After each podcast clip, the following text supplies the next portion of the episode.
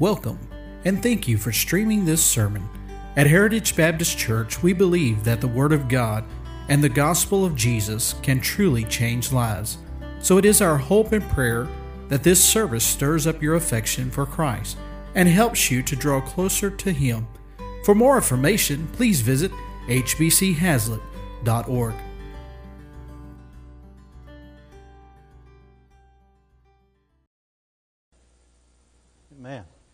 you would in your Bibles, turn to John, the Gospel of John, chapter 1, or chapter 2. Gospel of John, chapter 2. We see that Jesus Christ had turned the water into wine there in Cana of Galilee at that wedding. Now, he and his disciples and the mother and brethren leave Cana of Galilee to go to Capernaum and uh, there on the north side of the Sea of Galilee. So, about 18 miles they travel. So, look with me in verse 12. John chapter 2, verse 12. After, the, after this, he went down to Capernaum, he and his mother and his brethren and his disciples. Notice the distinction between the disciples and his brethren. Uh, Jesus Christ did have brothers, uh, half brothers. Uh, just, just a thought for those of you who think, uh, who maybe think that Mary was uh, um, um, an eternal virgin. Uh, she had other, other children. So, the brethren and his disciples, and they continued there not many days. And the Jews' Passover was at hand, and Jesus went up to Jerusalem. Verse 14.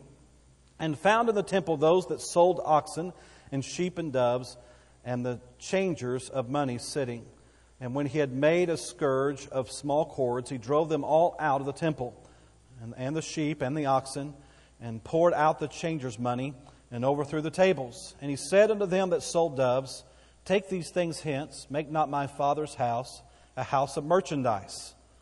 Verse 17 And the disciples remembered that it was written, The zeal of thine house hath eaten me up. By the way, that's found in Psalm 69 and verse 9 the prophecy concerning Jesus coming into the temple there. In verse 18, then answered the Jews and said unto him, What sign showest thou unto us, seeing that thou doest these things? And Jesus answered and said unto them, Destroy this temple, and in three days I will raise it up. And then said the Jews, Forty and six years was the temple in building, and wilt thou rear it up in three days? But he spake of the temple of his body. When therefore he was risen from the dead, his disciples remembered that he had said this unto them, and they believed the scriptures and the word which Jesus had said. Now, when he was in Jerusalem at the Passover and the feast day, many believed in his name, and when they saw the miracles which he did. But Jesus did not commit himself unto them because he knew all men, and needed not that any should testify of man, for he knew what was in man. Let's pray. Heavenly Father, we do thank you today, God, for all that you've done for us and the blessings of sending your Son, Jesus, into this world to die on the cross, be buried, and rise again from the dead that we could have eternal life. And Lord, may we uh, yield to his ministry in our life. And Lord, if there's something in our lives today that should be, um, should be plucked out, should be taken out, God, I pray that you reveal that today. And we'll thank you in Jesus' name. Amen. Uh, this particular application today is going to really coincide with our revival meeting next week. And I think the Lord appropriately put it on the, we came to this passage for a, a time as this. As we think about revival, we think about things that in our life that shouldn't be there. In other words, revival is saying, I'm not okay. Right? Revival, I'm saying, if I want to have revival, I am not okay. I need to be revived. And as we think about Jesus going into the temple and cleansing the temple, purifying the temple. Uh, we think about, again, our own temple, because the Bible describes us as being temples, uh, in our own temple in need of being purified. And so, just from the very beginning, in our introduction here, want to give you this message. And that's the message in its application. We see again Jesus traveling from Cana up to Capernaum. And then it says he doesn't stay there very long, but then goes down to Jerusalem for the Passover, for the Passover feast. We don't know how many days transpire between, again, him going up to Capernaum and him going down into to Jerusalem for the Passover. But you could imagine, again, as he's on the northern side of the Sea of Galilee, he again would go over, come down the east side of the Sea of Galilee, and then go into the Jordan Valley, and then on down to uh, Jerusalem, and so forth. And there he enters that city. Josephus, the great historian, the Jewish historian, by the way, uh, says that during the Passover, Jerusalem could be as large or as an, an influx of three, three million people. Uh, as many as 250,000 males would come to Jerusalem uh, for the yearly Passover.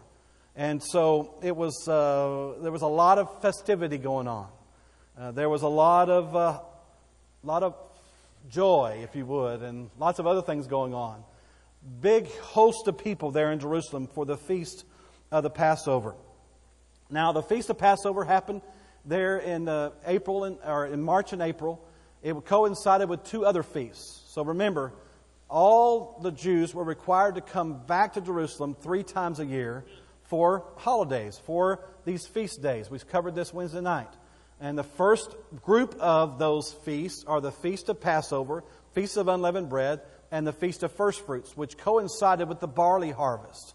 So you can imagine all the dispersia, all the Jews who were dispersed throughout all the land, all, all that area, would come to Jerusalem to, uh, for this holiday, for this feast day unto the Lord. And uh, they would celebrate that uh, for seven days. And then the, again, the Feast of First Fruits, and they would go home for 50 days and come back for the day of Pentecost, the Feast of Weeks. And that was the uh, festival or the holiday that coincided with the wheat harvest. And then you'd have a few months transpire, and they would come back there in the summer months for uh, the Feast of Tabernacles, the Feast of, or the Day of Atonement, and the Feast of uh, Trumpets and those coincided with the fruit harvest. So those were the specific times of, that the Jews were required to come back to Jerusalem and there to worship. Now, when they came back to do that, here it's speaking of as, he, as they come back to the Feast of Passover, that the particular temple that Herod had rebuilt and had, I guess, updated, if you would, remodeled from Zerubbabel's temple, was covered a vast amount of property. The Temple Mount at that time covered 19 acres. The temple was humongous. And around the temple were four different courts. There was a woman's court, a women's court, there was a Gentile court, uh, there was a Jewish court, and there was a priestly court. Now, what the Bible is describing here is that Jesus is coming to the Passover, that he enters the Gentile court, which is kind of amusing. That the mercantile, or it was called Annas' Bazaar is what it was called. This market that was put up in the court of the Gentiles. Anna was a high priest that had been, uh, if you would, uh, ushered out by the Roman government 15 years earlier because of the corruptness and other things. And, uh, but in this court, in the Gentile court, I keep saying that for a reason. It wasn't in the Jewish court, it wasn't in the women's court, you know, it wasn't in the priestly court. They felt it was okay to sell cows and sell sheep and sell dove as long as it was in the Gentile court. Remember in the Bible, there's only two classifications of people Jew or Gentile. And the Jews were self righteous, pompous, whatever, and, and they did not like anyone who wasn't a Jew, basically. And so, okay, we just put, put all this merchandising in the Gentile court. So as you entered the Gentile court, you would hear the cows mooing. You know, you'd hear the sheep sheeping. You would hear, you would hear the, the hustle and bustle and, the, and, and all the things that go along, the smells, the smells of cattle and sheep and all those things in this Gentile court. As there was exchanging of money going on, so the, and the stock being exchanged. Lambs were required to be sacrificed. And so a family would bring a lamb to the temple. Well, first it had to go to the priest to be examined to see if it was fit to be sacrificed. It had to be a, a, a lamb, a young lamb, a, a, lamb without blemish, without spot. And so they bring it to the priest. And what was happening was you, you may bring your uh, little sheep that you thought was without blemish and without spot, but those priests, they would find something wrong with that sheep. so that you would have to take it to the Gentile court and, and, uh, and, and, and buy a new sheep that was, you know, okayed by the priests. Then they would take your sheep and give it to the next guy that bought a certified sheep. That's what was going on. uh, same thing with the cattle, with the dove. the, there was a lot of thievery going on and crookedness, and uh, the priests were part of this. Now, I want to clarify before I describe the money exchange that this market started out as a good thing. If you think about having to travel from Galilee or maybe even you know, as far away as wherever you may be, maybe a thousand miles away, and you had taken this long journey and you'd brought your little sheep with you, it might be a little hard. So this started out as a convenience so that, that Jews could come to Jerusalem and buy sheep to sacrifice. You know, to buy a dove to sacrifice, to buy an oxen to sacrifice. But it had turned into something totally different. The priests had turned it into a money making business. Again, think about three million people. How much money could be made? Lots and lots of money. And that's what was going on. They had become very corrupt. The money exchange, what was that? Well, the Jewish males were required, those above 20 years old, were required to give a shekel or a half shekel to the priests or to the temple for the maintenance of the temple. And so when they came to Jerusalem for the feast, they would give that tax. Well, they couldn't give the tax in foreign currency. They couldn't give it uh, because the foreign currency would have, you know, it might have Caesar's head stamped on it or, or whatever it is. So they had to exchange their foreign currency for shekels, for the uh, priestly shekel, the, the temple shekel. And so in that exchange, they would charge a fee and get their cut. Everybody got that one? Come over here. They would get their cut. The priest would get their cut for making that exchange for a shekel. And then that way the, the males the, could give their tax. So this was what was going on. You had tables upon tables upon. Don't get the idea there was a little room like maybe over here. I'm talking about a vast court, maybe an acre or so of this court of of cattle here and sheep here and, and dove here. And then here's a whole line of tables and tables upon tables upon tables of them exchanging these uh, foreign currency for shekels. And Jesus Christ, as a boy, a 12 year old boy, had come to Jerusalem. He had witnessed this going on for years as he came with his family two or three times a year. Don't think that Jesus didn't see this a lot as a boy and then as a young man. And so when it came time at the age of 30 years old to start his public ministry, now he had, he had turned the water into wine at Cana, but no one knew about it except a few, his mother and some of the disciples. So it wasn't a public display of his deity, of his messiahship. But this is going to be a public display of his messiahship, of his authority. As he walks into that Gentile court, he takes a cord and he, he makes a cord, he makes a scourge, he makes a whip that you would whip, uh, you know, cattle with. And he goes into that court and he begins to whip the cattle and he begins to, to, to drive out the cattle and drive out the sheep. Notice how good he was. He told the those who were selling the dove, hey, take your stuff and get out. He didn't go, you know, throw open the cages and let all the birds out. So there was certainly, uh, I would say that would be perceived control. He wasn't just, you know, brick red and just, you know, uh, having hysteria and throwing everything. No. Methodical, coming into that temple, coming into that court, driving out the money chambers, taking the tables and throwing them over and uh, watching the coins, I could just see those money changers reaching down and trying to get their coins that fell on the ground and, and all the things that went into it. And Jesus was showing that he had the authority to do this. It was unique in that nobody stopped him. Also, this was prophetic in that Malachi, we won't turn there, but Malachi chapter 3, verses 1 through 4, prophesied that this would happen. We already mentioned about Psalm 69 that also mentioned about uh, the Messiah um, doing something of, of, of sorts like this. So Jesus Christ goes in, overturns the temple.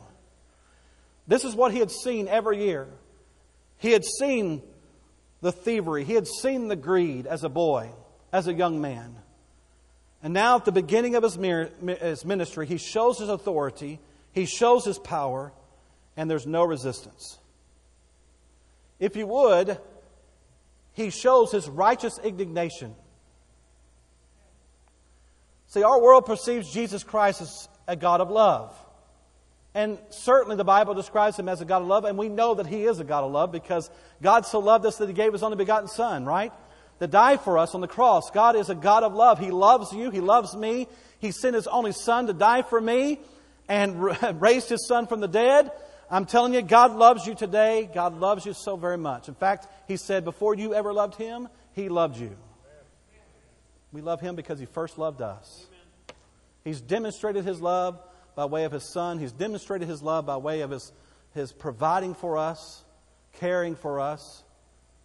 But also remember that not only is God a loving God, but He is a just God. And here we see the righteous indignation of God.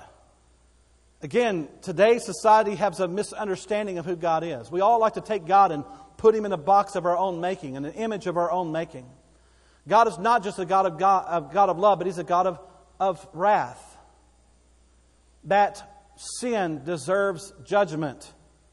Hang on. Sin requires judgment. And so, therefore, here we see Jesus who is the image of God, he said, if you've, Jesus' own words now, Jesus said, if you've seen me, you've seen the Father.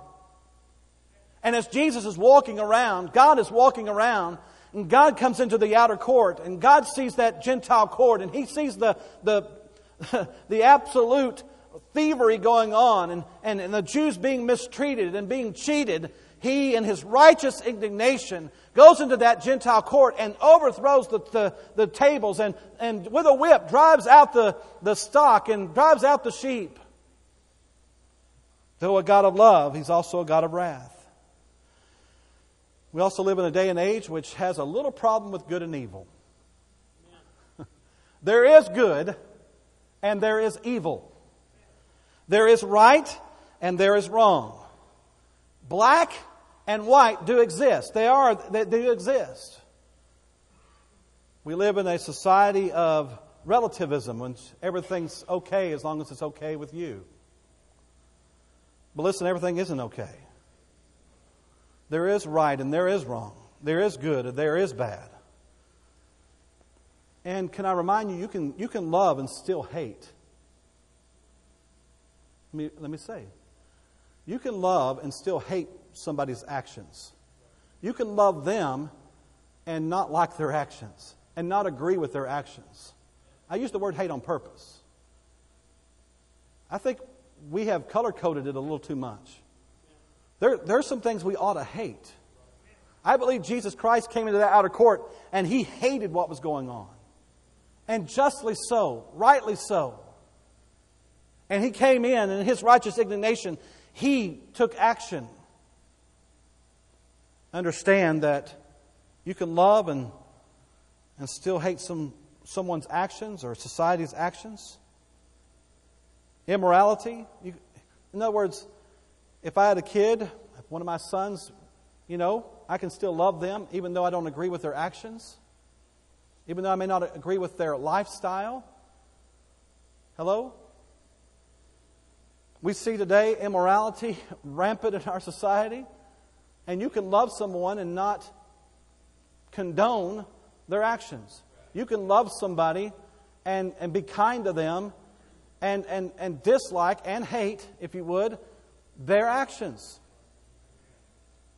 In fact, as Christians, there ought to be a disdain, there ought to be an absolute dislike of immorality, a hate.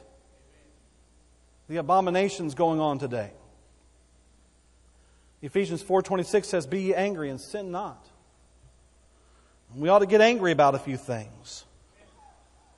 Listen, Christian, you ought to get angry about a few things. There, there ought to be some things that make you mad. There's some things in our government that ought to, that's going on that ought to make you upset, ought to make you angry. And by the way, you ought to do something about it. Get out and vote. For the first time, I told y'all three or four years ago, I actually gave money uh, to a candidate. I'd never done that before, and I've done it every year since. And I'll continue to do so. You say, you say you're upset about what's going on. Have you given a dime to a candidate? A lot of, lot of silence going on. Have you given a dime to a candidate who agrees and lines up with your beliefs. Take action. Amen? Do something about it. We have some good candidates here in our area. Really good candidates. Really good men who are worthy, and women who are worthy of your support. Take that opportunity. Get angry about what's going in our government today, and then do something about it. Jesus did something about it. And by the way, I, I mentioned money. Prayer. Prayer is the, the best thing we can do, no doubt. Pray for our congressmen, pray for our senators. Ted Cruz, these guys need our prayers. Our president needs our prayers. We ought to get angry about some things in our society. It ought, to, it ought to upset you of things going on today. Could name a bunch of them. It ought to upset us and get angry about some things going on in churches today. Verse 17 says, And the disciples remembered that it was written, The zeal of thine house hath eaten me up. The zeal of thine house has eaten me up. Psalm 69, verse 9. A quotation from the Old Testament. The Old Testament temple. Jesus goes in and purifies, if you would, that temple. He cleanses the temple in his righteous indignation. Let me give you a couple of applications today, and that is this there is a new temple. A temple not made with hands. It says there in verse 18, Then answered the Jews and said unto him, What sign showest thou unto us, seeing that thou doest these things? In other words, we know the Messiah is supposed to do what you just did. Don't think these Pharisees and Sadducees were dumb. Amen. They knew Malachi, they knew the prophecies, and I, I believe absolutely there was no resistance when Jesus came in. They knew the fallacy, they knew the thievery going on, and, they, and somebody had finally put them in check.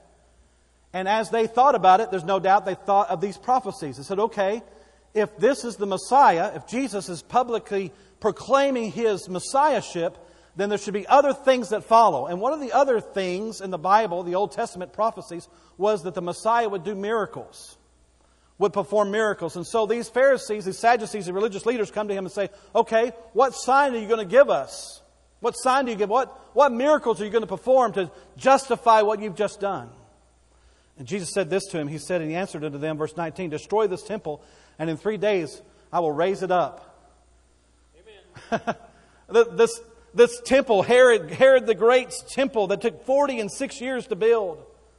You destroy it three, in three days, I'll build it in three days. And of course, he was speaking of the spiritual temple. He was speaking of his body. He was speaking of his body. John clarifies that and says, Then said the Jews, whatever, but he said, verse 21, but he spake of the temple of his body. This, again, was a legitimate question. Show us a sign. Are you the Messiah? Then show us a sign. And then we see his answer. And the answer is this there are three temples in the Bible there's the physical Old Testament temple, uh, Herod's temple, Zerubbabel's temple, Solomon's temple, the tent that Moses had put together in, in the wilderness. These are temples, tents. In the Bible, in the New Testament, the Bible says the church is the temple of God. 1 Peter 2 5 says, Ye also, as lively stones, are built up a spiritual house, a holy priesthood, a spiritual temple. A spiritual temple. Turn with me to Ephesians chapter 2. If you want to, if you'll hurry. Ephesians chapter 2. If not, I'm going to read it before you get there. Ephesians chapter 2, verse 19. All right, so the Old Testament temple, physical temple, the tent of the Old Testament, the tabernacle, then we have the New Testament uh, temple, the church, if you would. That's no longer physical, but it's each individual person. The spiritual temple. The members are stones. Look with me, verse 19, Ephesians 2. Now, therefore, ye are no more strangers or foreigners, but fellow citizens with the saints and of the household of God, and are built upon the foundation of the apostles and prophets, Jesus Christ himself being the chief cornerstone in whom, listen to verse 21, in whom all the building fitly framed together groweth unto a holy temple in the Lord. All right, so it's a reference back to Solomon's temple. In whom ye also are builded together for an habitation, a home of God through the Spirit. So he's, uh, Paul here is drawing from the Old Testament temple a metaphor. He says, You are the temple, or we are spiritual houses, if you would, Peter says. And then we are fitly framed together, building up a spiritual house, a holy habitation, a, a home for the Lord. Here's the explanation. As members of Heritage Baptist Church, and you've heard me give this explanation before, as members of Heritage Baptist Church, you are a lively stone. Some of you more lively than others. But we are, we are living stones, the Bible says. And as you came into the building today, by the way, we could have met at the public park. We could have went down to the Haslett Park. We could have met together. And as we came together, as we come together, then we are building up a spiritual house. Right? Hurry, uh, Isaac, come here. Hurry. Matthew, come here. Uh, Micah and uh, Sam and, and uh, the Hill Boy. All right, everybody kind of come over here, Isaac. So each person comes into the house. Again, we could have met anywhere. We could have met at the Civic Center. We could have met anywhere. We could have met downtown Fort Worth. Doesn't matter where we meet. We could have met at, uh, at Brother Taylor's house. Doesn't matter.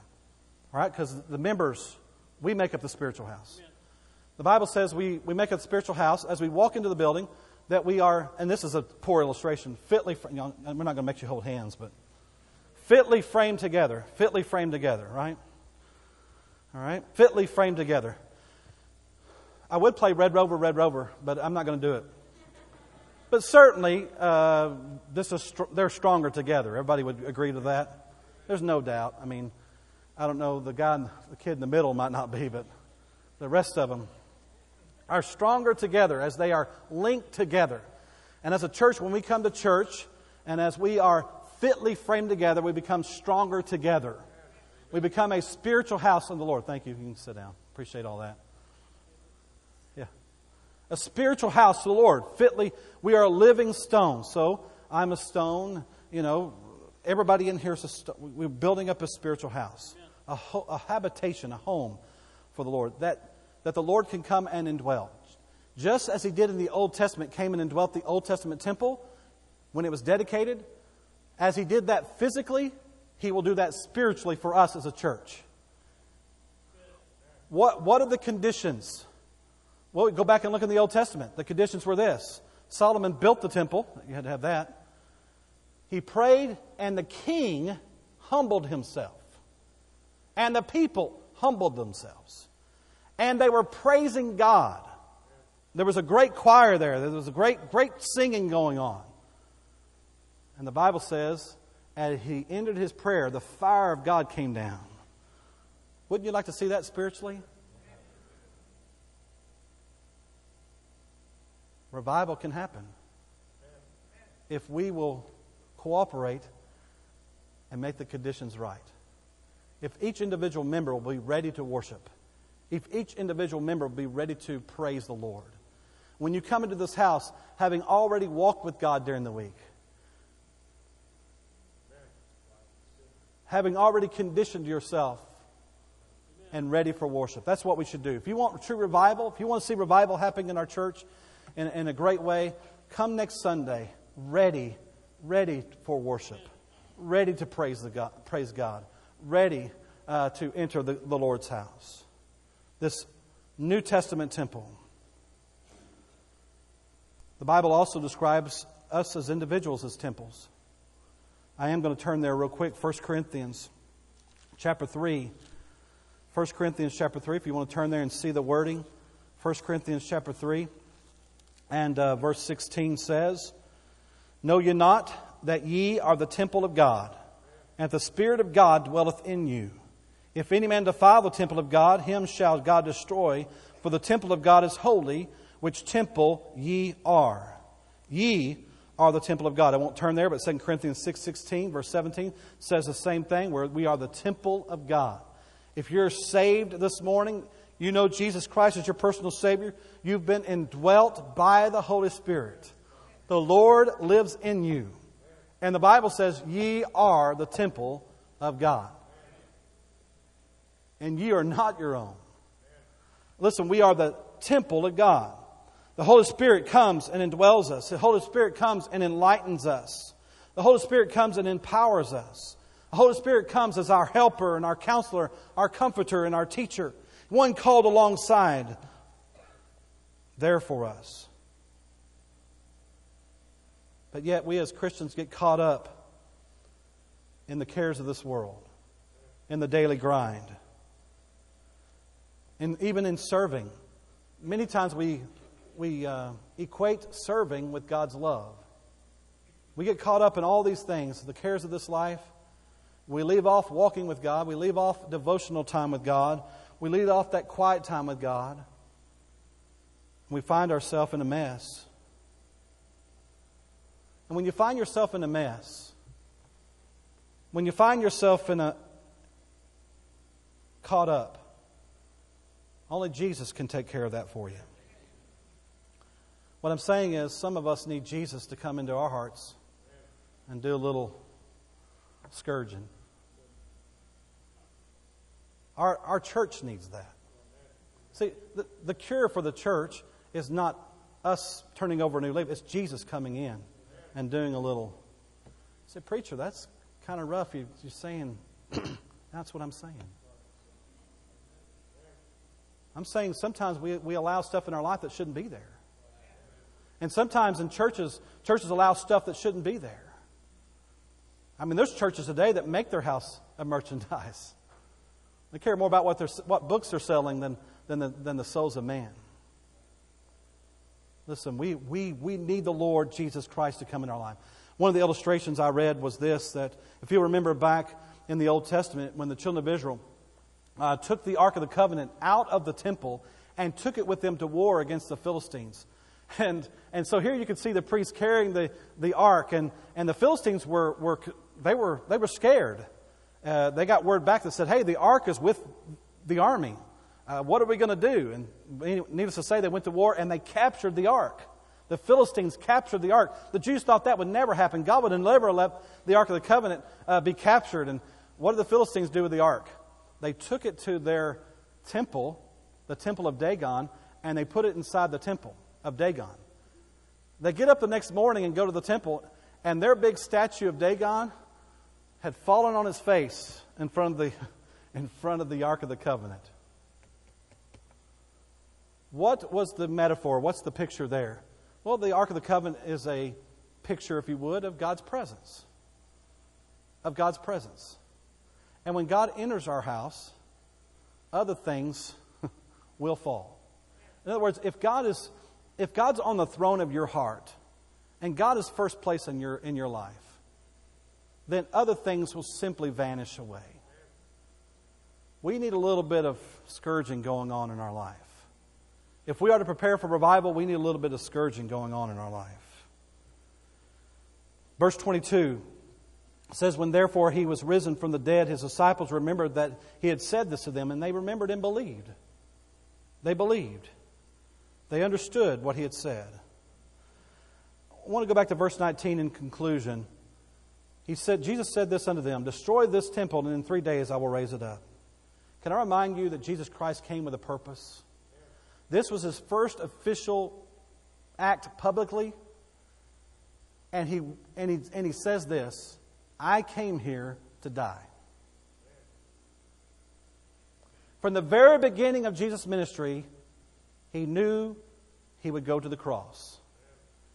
For three and a half years, as he walked that trail, he knew that the final day his, his would be the death of himself on the cross of Calvary. And yet, he walked, and he healed, and he loved, and he cared. He did all those things knowing that he would die. That was his purpose.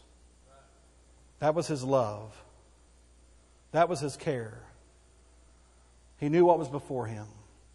But I thank the Lord that three days later he rose from the dead. And at that point, the veil of the temple was rent in two.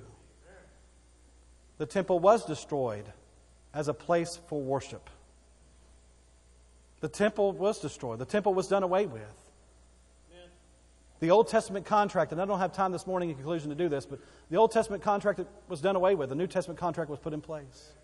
I'm thankful for the grace of God, aren't you? Are you the temple of God this morning? Do you know Jesus Christ as your Savior? Does the Holy Spirit indwell you? You want, you want a life that's complete? You want a life of a life of meaning and purpose? come to Jesus. Come to Jesus. Christian, He's still working on us. Every once in a while, you got to come into the court and do a little scourging. Maybe this morning there's some things in your life that shouldn't be there. Maybe there's some sin in your life that should not be there. Maybe the Holy Spirit's been knocking at your door. Maybe the Holy Spirit's been kind of whipping you a little bit. Maybe this morning you need to come and yield to Him and yield to Him and ask for forgiveness. One day, the building will be completed. One day, the capstone will be put, put in place when Jesus Christ returns. And what a day that will be when Jesus I shall see. And I look upon his face, the one who saved me by his grace. I sang this the other day. When he takes me by the hand and leads me through the promised land. What a day, glorious day that will be. It, it will be worth it all when we see Jesus. Life's trials will seem so small when we see him. One look at his dear face, all, all those things will just vanish away. So bravely, gladly run the race till we see Jesus. He's still working on us. Amen. Let's all stand. Hymn 41. There is a fountain filled with blood. The cleansing of the temple, Jesus Christ. Fulfilling Old Testament prophecy. Beginning his public ministry. Offering, really in this place, offering himself as the Messiah. Offering himself to the Jews as the Messiah. By the way, he doesn't do this again until the end of his ministry. And when he comes in, and they, they cry, Hosanna. David, Hosanna. So it's, it's unbelievable a thought to think this was the first time. Hey, I'm the Messiah. And of course, we know they rejected him. Heavenly Father, we pray, God, that you would again touch hearts this morning. Lord, if there be someone here who's not saved, I pray they get saved today. And we'll thank you in Jesus' name. On behalf of our church and staff, thank you for listening to this sermon. For more sermons and more information about our church, please visit hbchazlitt.org.